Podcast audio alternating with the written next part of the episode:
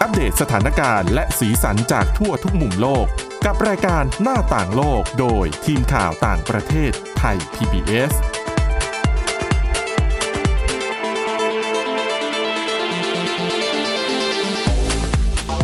สวัสดีค่ะ คุณผู้ฟังค่ะต้อนรับเข้าสู่รายการหน้าต่างโลกค่ะ รายการเรานะคะ อัปเดตสถานการณ์แล้วก็สีสันจากทั่วทุกมุมโลกโดยทีมข่าวต่างประเทศของไทย PBS ค่ะ วันนี้พบกับดิฉันสวรักษ์จากวิวัฒนากุลและคุณทิพตนาอ่าทิพตะวันธีรนัยพงค์ค่ะ สวัสดีค่ะ อ่ะวันนี้ไปกันเลยนะคะมีเรื่องน่าสนใจหลายเรื่องนะคะ เรื่องแรกค่ะ เป็นเรื่องของ Facebook ที่พลิกชีวิตของชายหนุ่มคนหนึ่ง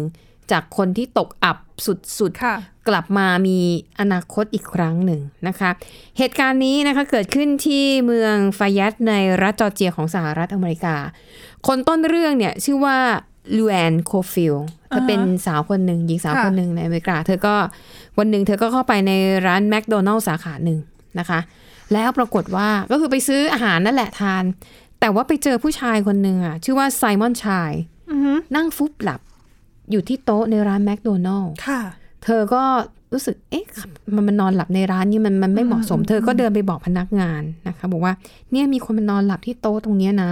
คุณจัดการหน่อยสิ อืม พนักงานก็บอกว่า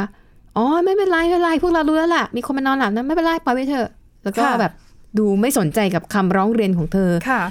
คุณโคฟิลไม่พอใจมาก อืม เธอแอบถ่ายรูปผู้ชายคนที่กำลังนอนหลับเป็นชายผิวดำ ค่ะ นอนฟุบหน้าอยู่กับโต๊ะนะคะ แล้วก็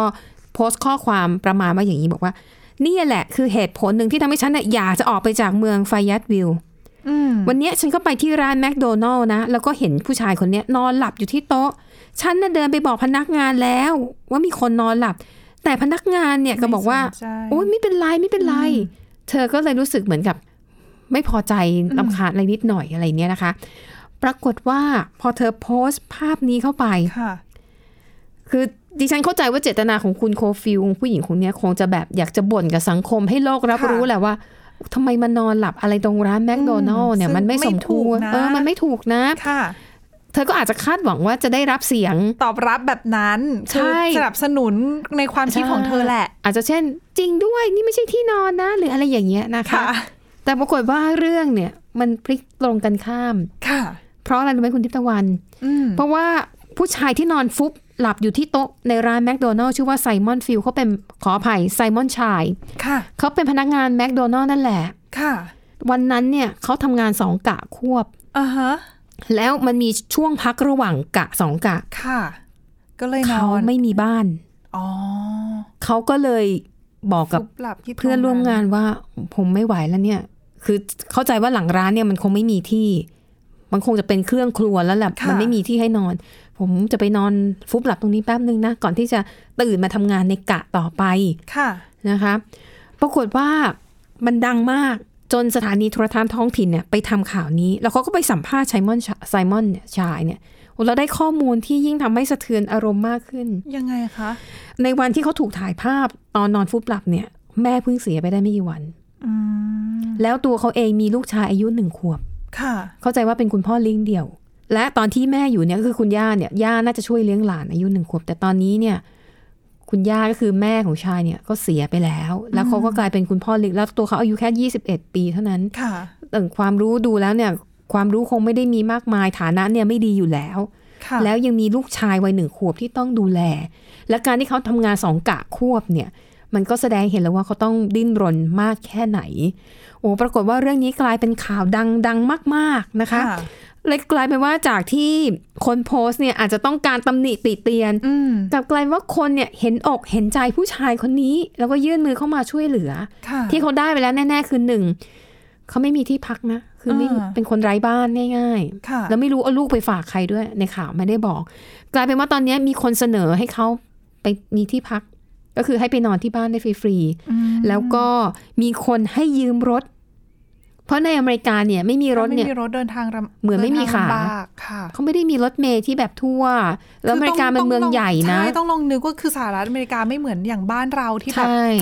ใกล้ มี ๆกั ร น ถเมล์ บางที มีวิน ขี่ อะไรเงี้ย มอเตอร์ไซค์ ค่ะ ไปได้แต่ของเขาเนี่ยโอ้โห ไม่ได้ ไกลๆกันจริง ๆ แต่ละ ใช่ ที่นี่อยู่เดินไม่ได้อ่ะ ดังนั้นการให้ยืมรถเนี่ยไม่ได้หมายถึงความหรูหราเลยนะ ค่ะ มันคือความจำเป็นในการเดินทางในแต่ละวัน หนึ่งมีที่พักและชั่วคราวไปก่อนนะคะเออสองมีคนให้ยืมรถนะคะสามมีคนอาสาตัดผมให้ฟรี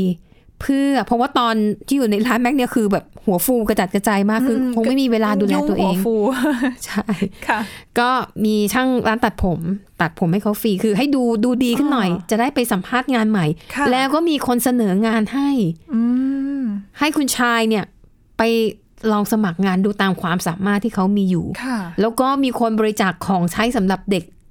เยอะ ให้ด้วย แยะมาก ค่ะ ทั้งผ้าอ้อมข้าวนมผงเออของเล่นของอาหารสำหรับเด็กเนี่ยเยอะมากกลายเป็นชีวิตน่ะ เปลี่ยนไป ดี เลย ขึ้น ค่ะ ซึ่งอันเนี้ยอาจจะขัดกับเจตนารมณ์ของคนที่โพสต์ในตอนแรกแต่อย่างไรก็แล้วแต่แม้ว่าเจตนาของการกระทำจะเป็นยังไง แต่ปรากฏว่าผลมันออกมาดีมากนะคะ แล้วในขณะที่ผู้คนเนี่ยเอ่อสงสารแสดงความชื่นชมหนุ่มคนนี้ที่พยายามจะแบบ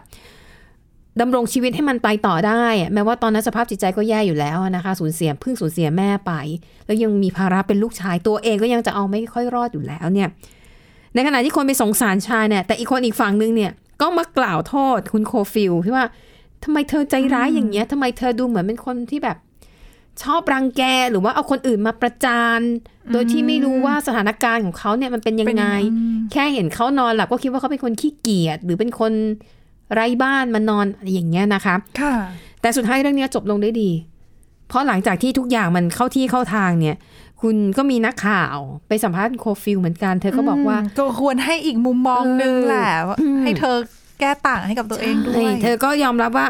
ก็รู้สึกเสียใจนะ แต่ตอนนั้นน่ะคือมันมันรู้สึกไม่ไม่แฮปปี้จ รู้ ริ สึ ง กว่ามัน ๆ ไม่เหมาะสม นะคะ ใช่ไหม อ่าแล้วเธอก็เลยนักข่าวก็เลยพาสองคนเนี้ยมาเจอกัน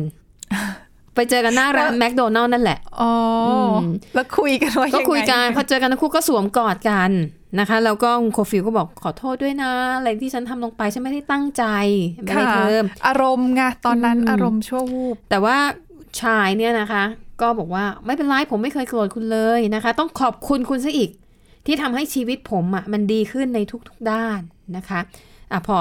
อะคูดคุยกันจบแล้วนักข่าวก็กลับมาสัมภาษณ์โคฟิลอีกคนที่โพสต์ฉันถามว่า แล้วในอนาคตคุณจะโพสต์อะไรแบบนี้อีกหรือเปล่า นักข่าวก็ช่างถาม นะคะ เธอก็บอกว่าเนี่ยเป็นบทเรียน หลังจากเนี้ยเธอคงจะไม่ทำแต่ถ้าเธอเจออะไรที่คิดว่ามันดูไม่เข้าที่เข้าทางดูไม่เหมาะเนี่ย ค่ เธอจะไม่ด่วนถ่ายรูปแล้วไปโพสต์แบบนี้ อืมต้อง แต่เธออาจจะต้องเข้าไปพูดคุยกับคนคนนั้นว่า เขาเป็นอะไร ทำมทำย่างนี้ มีปัญหาอะไรหรือเป ค่ะ ล่า ก็อาจจะต้องไปหาข้อเท็จจริงก่อนที่จะโพสต์อะไรแบบนี้นะคะ จริง ๆ เรื่องของสื่อสังคมออนไลน์ตรงนี้ก็ต้องใช้ให้ถูกนะคะ ซึ่งจริงๆ ทุกวันนี้มันเป็นแทบ อืม ทั่วโลกนะ อย่างที่เราเคยเห็นก่อนหน้านี้ก็จะมีในเมืองไทยก็มีที่บางคนไปเจอเหตุการณ์คนทำอะไรแปลกๆ บน BTS ค่ะ แล้วตอนหลังก็มาพบว่าเขาเป็นคนที่มีปัญหาทางสภาพจิตใจ หรือคนที่เป็นโรคไบโพล่าหรืออะไรแบบเนี้ยนะคะ อันนี้ก็เป็นบทเรียนครั้งใหญ่ แต่โชคดีที่ผลลัพธ์เนี่ย มันออกมาในแง่ดีมันก็เลย โอเค จบลงด้วยดีแหละ กื ถือเป็นบทเรียน อืมอืม นะคะ ค่ะ เรื่องต่อมากระโดดข้ามฝั่งอีกแล้ว ค่ะ มาที่ประเทศญี่ปุ่นนะคะ ค่ะ ก็เรื่องนี้จะว่าก็จะว่าโทษร้านนี้ก็ก็อาจจะได้นะ อืม คือเรื่องต้องเล่าอย่างนี้ค่ะ คือร้านสะดวกซื้อเราสามารถเอ่ยได้เนาะ ออกเลยออกเลยค่ะ เป็นร้านเซเว่นอีเลฟเว่นค่ะของค่ะที่ญี่ปุ่น คือก่อนหน้านี้เขาเพิ่งเปิดตัวแอปพลิเคชันของเขาเป็นแอปเหมือนบ้านเราแหละ เวลาไปซื้อของแล้วให้หักจากบัญชีที่ผูกกับแอปพลิเคชันนั้น ค่ะ ก็คือเวลาไปผูกก็จะเอาพวกบัตรเครดิต บัญชีธนาคารไปผูกเอาไว้ ค่ะ แล้วเวลาไปซื้อสินค้าก็เปิดแอป แล้วก็สแกนแล้วก็ตัดเงินจากในบัตรเครดิตไปได้เลย ไม่ต้องเสียเงิน อืม ไม่ต้องจ่ายเงินสดออกไป เออใช่ค่ะ แต่ปัญหาค่ะ มันอยู่ที่ตรงนี้เปิดใช้แอปมาแค่ไม่กี่วันค่ะ ปรากฏว่าเขาพบว่ามีคนแฮ็กข้อมูล ของลูกค้า ของ เหระ ลูกค้า ะ ไปประมาณ 900 คนนะคะ ได้เงินไปทั้งหมดประมาณ 55 ล้านเยน หรือถ้าคิดเป็นเงินไทยประมาณ 15 ล้านมากกว่า 15 ล้านบาท ค่ะ ก็คือวิธีการของเขาเนี่ยของแฮกเกอร์นะคะ ก็คือเขาเข้าไปเปลี่ยนรหัส ค่ะ บัญชี อืม เพราะว่าคือปัญหาของแอปพลิเคชันตัวเนี้ยคือปกติแล้วเวลาเราตั้งความเขาเรียกว่า security ค่าความเป็นส่วนตัว อะค่าเหรอค่าความเป็นส่วนตัวใช่ ค่ะ ค่ะ เวลาเราตั้งตัวพวกเอ่อ อีเมล address แล้วก็ ค่ะ พาสเวิร์ดต่างๆ เนี่ย อืม เวลาถ้าเราจะเปลี่ยนเนี่ยเขาจะต้องให้เราส่งเขาจะส่งอีเมลมาที่อีเมล address ที่เราลงทะเบียนไว้ตอนแรกใช่ไหมคะ แต่ว่าเจ้าแอปตัวเนี้ยกลับไม่เป็นอย่างนั้นค่ะ ค่ะ คนที่ขอเปลี่ยนอีเมล address เปลี่ยน password สามารถระบุอีเมล address อัน ใหม่ ใหม่ได้ ไปได้ อ๋อ ใช่ค่ะ ค่ะ โดยข้อมูลที่เขาจะขอก่อนที่จะให้ตั้งค่า password ใหม่เนี่ยคือขอเพียงแค่วันเดือนปีเกิด ค่ะ กับอีเมล address เดิมที่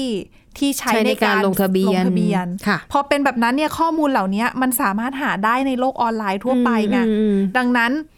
ตัวแฮกเกอร์เนี่ยก็เลยไปเอาข้อมูลตรงนั้นเนี่ยแล้วก็มาแจ้งว่าจะขอขอเปลี่ยนพาสเวิร์ด ค่ะ แล้วก็ใส่อีเมล address ของตัวเองเข้าไป แค่นั้น วก็เข้า เอง ใช่คือง่าย ๆ แค่นี้เลย ค่ะ ก็เลยกลายเป็นปัญหาว่าถูกโกงทางบริษัททาง7 e เ e ่ e อเนี่ยเขาก็เลยออกมาระงับการให้บริการแบบนี้ไปแล้วอะนะคะ อืมค่ะ รวมทั้งให้คำมั่นว่าจะคืนเงินให้กับลูกค้านะ เพื่อสร้างความเชื่อมั่นกลับ ค่ะ มาเหมือนเดิม เพราะเขามองว่าถือว่าเป็นความผิดของบริษัทแหละ ที่ไม่สามารถคือเปิดใช้แอปพลิเคชันโดยที่ไม่ได้มีการรักษาความปลอดภัย ที่ดี เพียงพอใช่ ค่ะ ค่ะ ค่ะ ก็ถือว่าก็จบลงด้วย จะว่าด้วยดีก็ไม่ได้ก็ต่อ ก็เป็นบท จากก็ เรีย ต้อง น ต่อ ไม่ จากนี้ แพงหรอก ก็ต้อง 15 ล้านสำหรับเซเว่นใน สิบอืม เออในญี่ปุ่นใช่ไหม ใช่ นิดเดียวนิดเดียวก็เป็นบทเรีย ก็นต้องไปหาคนลงมาลงโทษนะคะสืบ ใช่ กัน ค่ะ ต่อไปว่าว่าใครทำผิดนะคะ อือฮึค่ะ เอาละค่ะ ก็นั่นคือเรื่องราวที่น่าสนใจแต่เฉพาะในช่วงเบรกแรกเท่านั้นเดี๋ยวเราพักกันสักครู่นะคะ ยังมีเรื่องราวอีกเยอะเลยค่ะในเบรกที่ 2 พักกันสักแป๊บหนึ่งค่ะ หน้าต่างโลกโดยทีมข่าวต่างประเทศไทย PBS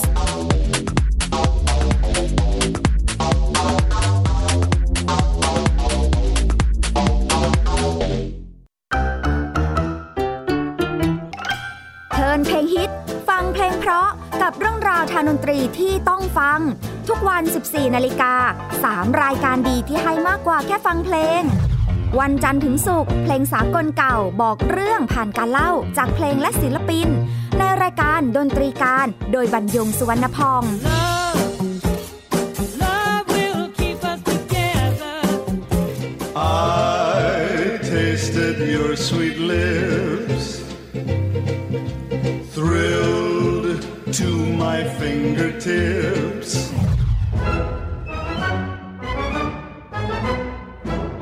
วันเสาร์ชั่วโมงดนตรีและเพลงคลาสสิก ที่เล่าผ่านคนดนตรี ในรายการ Gen C and Classical Music โดยนัทถาควรขจร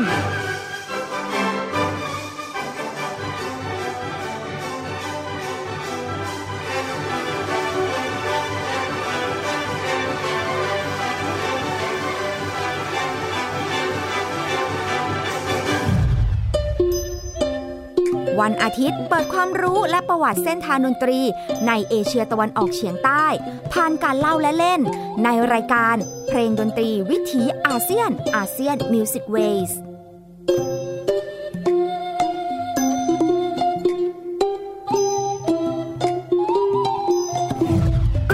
ฟังเพลงและดนตรีได้ที่นี่ ไทย PBS Digital Radio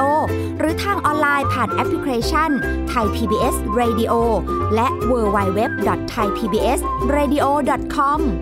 ไทย PBS Digital Radio สถานีวิทยุดิจิทัลจากไทย PBS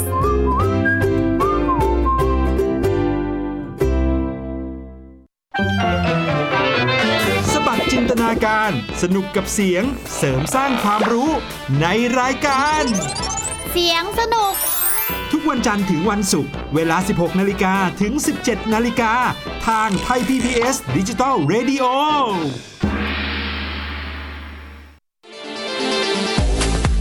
หน้าต่างโลกโดยทีมข่าวต่างประเทศไทย PBS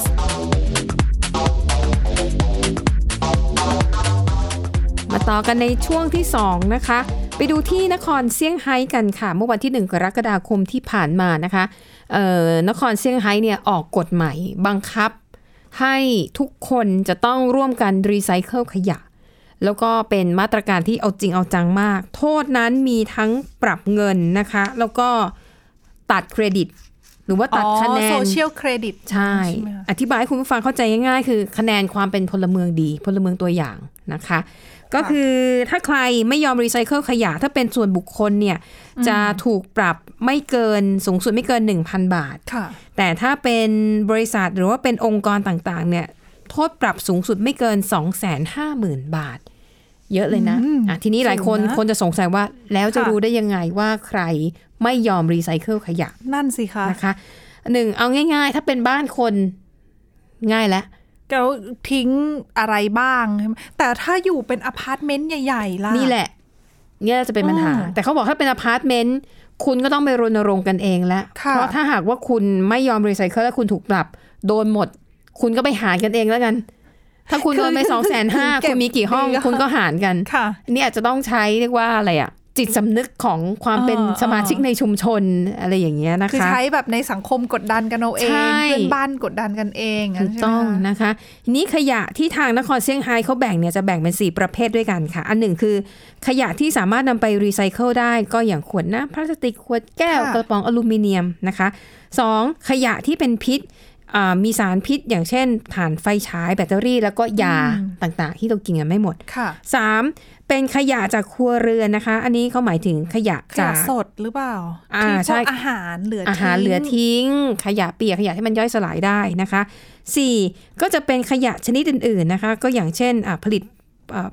เรียกอะไรนะ บรรจุภัณฑ์จากสิ่งของที่เราใช้ในห้องน้ำ ค่ะ ขวดแชมพู ขวดสบู่เหลวอะไรแบบนี้ อ๋อ ก็ต้องแยก ก็รีไซเคิล แยกออกมาเลยนะ ได้ คะ ค่ะ ทีนี้โทษปรับอย่างที่บอกนอกจากเป็นเงินแล้วเนี่ยจะมีการหักแต้มโซเชียลเครดิตนะคะ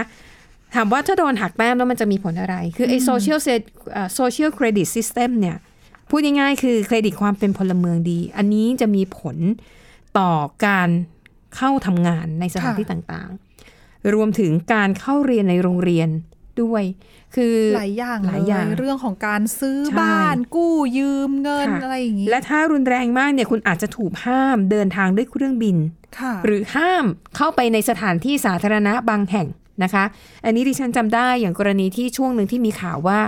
นักท่องเที่ยวชาวจีนเนี่ยไปทำพฤติกรรมที่ไม่เหมาะสม เวลาไปเที่ยวต่างประเทศ รู้สึกเขาจะเอาไอ้วิธีเนี้ย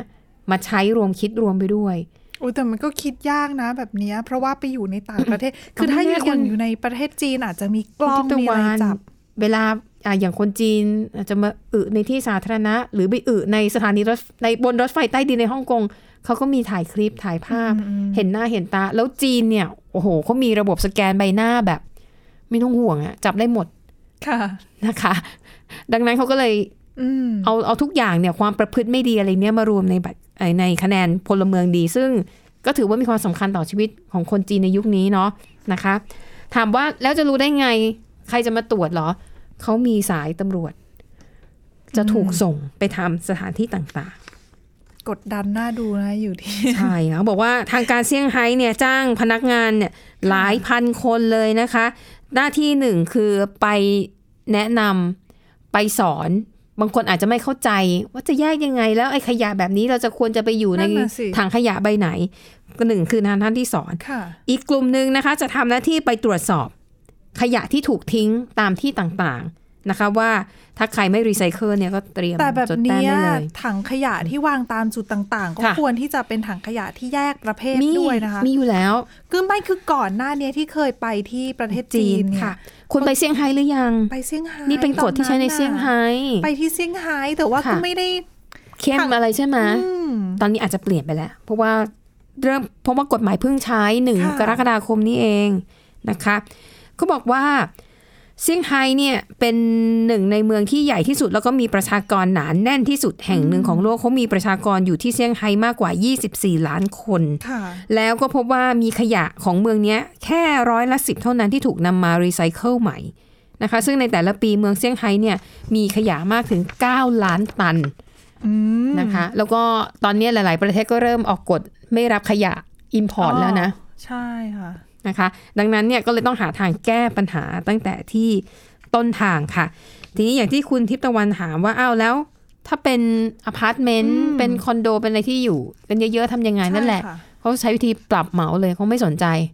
ไปจัดการกันเองแล้วกันทำยังไงก็ได้อยากให้คนน่ะ ก็ต้อง ช่วยกันรีไซเคิลอ่ะ แล้วเมืองใหญ่อย่างนั้น ใช่ เป็นอพาร์ตเมนต์ซะเยอะด้วยนะคะ ใช่ ไม่งั้นไอ้คนห้องข้างๆก็ต้องรู้อ่ะอี้ ใช่ บ้านเนี้ย ใช่ ไม่ชอบแยกขยะ ชอบมัดมาถุง แต่จ ใหญ่ ริง ๆ ๆ แล้ว เรื่ ไม่ อง โย ของ น การสอนว่าควรแยกขยะแบบไหนเนี่ยสำคัญนะคะ อย่างเราเนี้ยอย่างบ้านเราก็ ค่ะ ก็มีการรณรงค์ให้แยกขยะแต่ว่าถ้าถามว่าเอาเข้าจริงๆอะว่าจะแยกยังไงประเภทขยะแบบไหนเป็นขยะประเภทไหนก็ยากนะ คือถ้าเรา ค่ะ ไม่รู้มาก่อนอะ อืมแล้วบางคนก็รู้สึกว่ามันเรื่องจุกจิกขี้เกียจขี้เกียจทำแล้วก็บางคนก็จะมองว่าแยกไปก็เท่านั้นแหละ เดี๋ยวเขาก็ไปเทรวมกัน เอออี อีกอยู่ดี ใช่ นะคะ จริงๆก็ไม่ควรนะ คือหมายถึงว่าเรา เราต้อง ก็เริ่มที่ตัวเรานั่นแหละ ถู แล้ ก ว ต้อง เขาจะยังไงต่อก็ ให้ เรื่อง เขาไปจัดการ ของเข กันนะคะ ค่ะ แล้วก็การเปลี่ยนแปลงอีกอย่างหนึ่งที่อาจจะกระทบกับคนไทยนักท่องเที่ยวไทยที่ไปเที่ยวที่เซี่ยงไฮ้นับจากนี้ นั่นคือว่าในอนาคตเนี่ยทางโรงแรม อาจจะไม่มีไอเซ็ตยาสีฟัน ค่ะ แปรงสีฟันหรือว่าหวี วางไว้ในห้องน้ำให้เราอีกแล้ว เพราะ เพราะ ว่า มันเอาไปรีไซเคิลไม่ได้ อ๋อ นะคะ เพราะว่าถ้าถ้าเหมือนกับ แต่ไม่ต้องรีไซเคิลก็ได้เพราะว่าเราเก็บกลับประเทศไทย อ่าใช่ใช่หลายคนเป็นอย่างนั้นไปถึงกวาดให้หมดเลย เอาให้คุ้มค่าห้องที่ค่าห้องค่าทัวร์ที่จ่ายไปนะคะเพราะบอกว่าทางโรงแรมเนี่ยอาจจะต้องการลดปริมาณขยะ ก็คือลดการแจกของพวกนี้ฟรี แต่ถ้าลูกค้าอยากได้ ขอได้ ขอได้ ก็ดี แต่ว่า นะคะ จะไม่วางแบบแจกให้แบบสเปะสปะเหมือนเมื่อก่อนแล้วนะคะ อันนั้นก็เป็นก็เป็นนโยบายที่ดีนะดิฉันเนี่ยสนับสนุน แต่ดิฉันค่อนข้างสนับสนุนเรื่องของการจัดการขยะในประเทศจีนนะคะ เพราะว่า ค่ะ จากการที่แบบเดินทางไปทำงานบ้างไปเที่ยวบ้าง อืมอืม รู้สึกว่าประเทศจีนเป็นประเทศที่ใช้พลาสติกฟุ่มเฟือยมาก อืม แล้วคือใช้ แต่ในห้าง เล แต่ ย ห้า ว่าง ใน ผลิ จี ต น ขยะเยอะมาก แต่ห้างในจีนเขาไม่ให้ถุงพลาสติกนะ อันเนี้ยแปลก อืมอืม ห้างเขาไม่ให้ถุงพลาสติก แต่ว่าตามร้านอาหารน่ะ ไอ้พวกร้านย่อยๆ มีห่อมีคือขนาดจานสำหรับร้านอาหารนะคะ ค่ะ เขาไม่ได้ใช้จานแบบล้างแบบบ้านเราที่เป็น ค่ะ จานแบบจานจานๆอ่ะ อ่า เขาใช้เหมือนแบบไปล้างโรงงานนะคะ ค่ะ แล้วเวลาส่งมาเขาจะเหมือนแรปห่อด้วยพลาสติก อืม อะ อืม แล้วคือเอาแต่ละร้านอะ ค่ะ วันหนึ่งมีลูกค้ากี่โต๊ะ ค่ะ กี่ชุดสำหรับพลาสติกที่ห่อมา อืม โอ้โหขยะเยอะมากจริง อือหือ ขวดน้องขวดน้ำที่เป็นพลาสติกแบบ ค่ะ คือถ้าจัดการให้ดีๆ ฉันว่าน่าจะลดปริมาณขยะพลาสติกได้เยอะดีทีเดียว อืมใช่นะคะอ่ะยังคงอยู่ที่ประเทศจีนนะคะแต่เป็นอีกเรื่องหนึ่งเรื่องนี้ก็เออมันก็แปลกๆดี น่าสนใจดี ค่ะ นะคะเอิ่มคือคนจีนเนี่ยโอ้ไม่ต้องคนจีนหรอกผู้ชายโดยทั่วๆไปเนี่ยแต่ในประเทศไทยเนี่ยเราก็จะเคยเห็นบางทีส่วนมากจะเป็นอาแปะหน่อยเนี่ยนะคะ สูงวัยหน่อยหนึง เวลาอากาศร้อนเนี่ยสิ่งที่พวกเขาชอบทำก็คือเลิก เลิกเสื้อขึ้นมาแล้วก็โชว์พุงเหมือนกับให้พุงอ่ะ มันโดนลมมันจะได้คลายความร้อนอะไรประมาณนั้น ซึ่งในเมืองจีนเป็นเรื่องปกติมาก โดยเฉพาะช่วงที่อากาศร้อนๆนะคะ ค่ะ มันมีคำศัพท์หนึ่งนะคะ ที่สื่อต่างชาติเนี่ยเขาใช้เขาใช้คำว่าเบจิงบิกินี่หมายถึงผู้ชายที่เลิกเสื้อขึ้นมาแล้วผึ่งพุงก็ส่วนมากจะเป็นพวกเสื้อกล้ามอะไรด้วยเนี่ยนะ ค่ะ ล่าสุดค่ะมณฑลชันตงนะคะ ออกกฎนะคะ ห้ามทำตัวแบบนี้เด็ดขาด ห้ามคือห้ามเลิกเสื้อขึ้นมา เพราะไม่ เพราะ สุภพ มาดู เหร อันซีวิไล อ๋อ แปลตรงๆคือมันดูไร้อารยธรรม เป็นคำที่แรงมากทีเดียว ใช่ นะคะ ค่ะ นะคะ แต่เขาบอกว่า โอ้โหก็เข้าใจหน่อยเฮอะที่ชานตรงตอนนี้อุณหภูมิมัน 36 องศาเซลเซียส ร้อนตับแลบนะคะ ก็แบบอะไรที่รู้สึกมันทำแล้วมันระบายความร้อนได้เนี่ย พวกเขาก็อยากจะ แต่น่ ทำ ช่วยได้ดีนะ ใช่ค่ะ แต่บางคนเนี่ยไม่ใช่ทำเพราะคลายความร้อนบางคนเป็นความเคยชิน เหมือนวันที่กินอิ่มไง กินอิ่มแล้วรู้สึกอึดอัด ก็จะเลิกเสื้อขึ้นมานะคะ เป็นนิสัยที่ไม่ดีนะ คือถ้ามันน่าดูก็ว่าไปอย่าง ในนี้ส่วนใหญ่ก็จะไม่ค่อยน่าดูเท่าไหร่นะคะ ทางการชานตรงนะคะให้เหตุผลว่าเอ่อการแต่งกายที่ไม่เหมาะสมในที่สาธารณะ อันนี้พูดรวมๆและการเลือกเสื้อขึ้นมานี่ก็เป็นหนึ่งในนั้นนะคะ อะไรบ้างที่เขาบอกว่าไม่เหมาะสม การแต่งกายที่ไม่เหมาะสมยกตัวอย่าง เช่น การที่ผู้ชายเนี่ยไม่ยอมใส่เสื้อ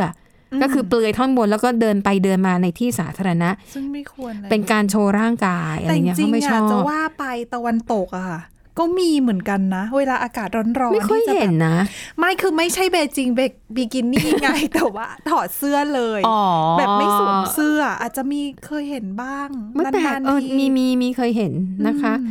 อ่าแล้วก็ยังมีพฤติกรรมอีกหลายอย่างที่บอกว่าถือว่าไม่เหมาะสม เช่นการแซงคิว การทิ้งขยะ บนตามถนนท้องเอ่อบนถนนทั่ว ๆ ไป การนำสุนัขออกมาเดินเล่นแบบไม่มีอารยธรรม น่าจะหมายถึงสุนัขอึแล้วไม่ยอมเก็บ ค่ะ นะคะ ทั้งหมดนี้เนี่ยถือว่าเป็นความผิดตามกฎหมายตำรวจเนี่ยก็มีสิทธิ์ที่จะแบบเข้าไปตักเตือนได้อะไรได้นะ แค่ คะ ตักเตือนใช่ไหมคะ ไม่ได้ ในเขาไม่ได้ยุ่เขียนว่ามีบทลงโทษอะไรนะคะ แต่ก็บอกว่ามันไม่เหมาะสม อืม อือฮึนะคะ เดี๋ยวทัศนียภาพจะไม่สวยงาม อ่ะใช่ แต่ก็มีบางคนออกมาอ้างนะ ออกมาแก้ต่างแทนบอกว่าโอ้ยแค่นี้เองเรื่องเล็กน้อยปล่อยไปเถอะ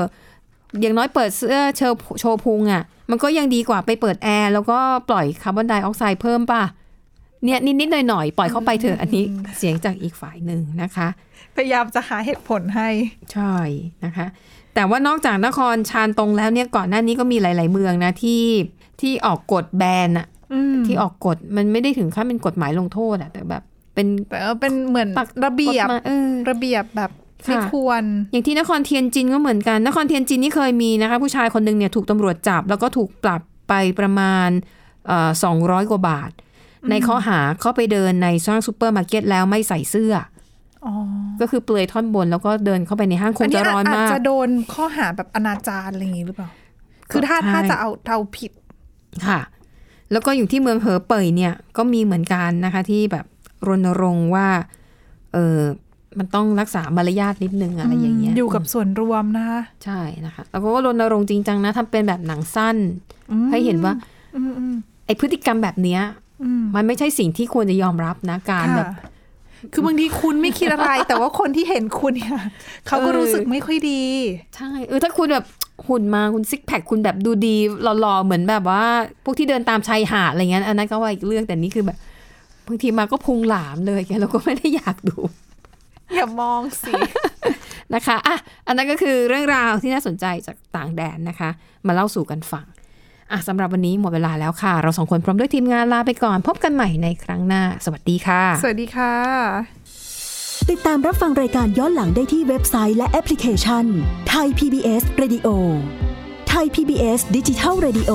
วิทยุข่าวสารสาระ เพื่อสาธารณะและสังคม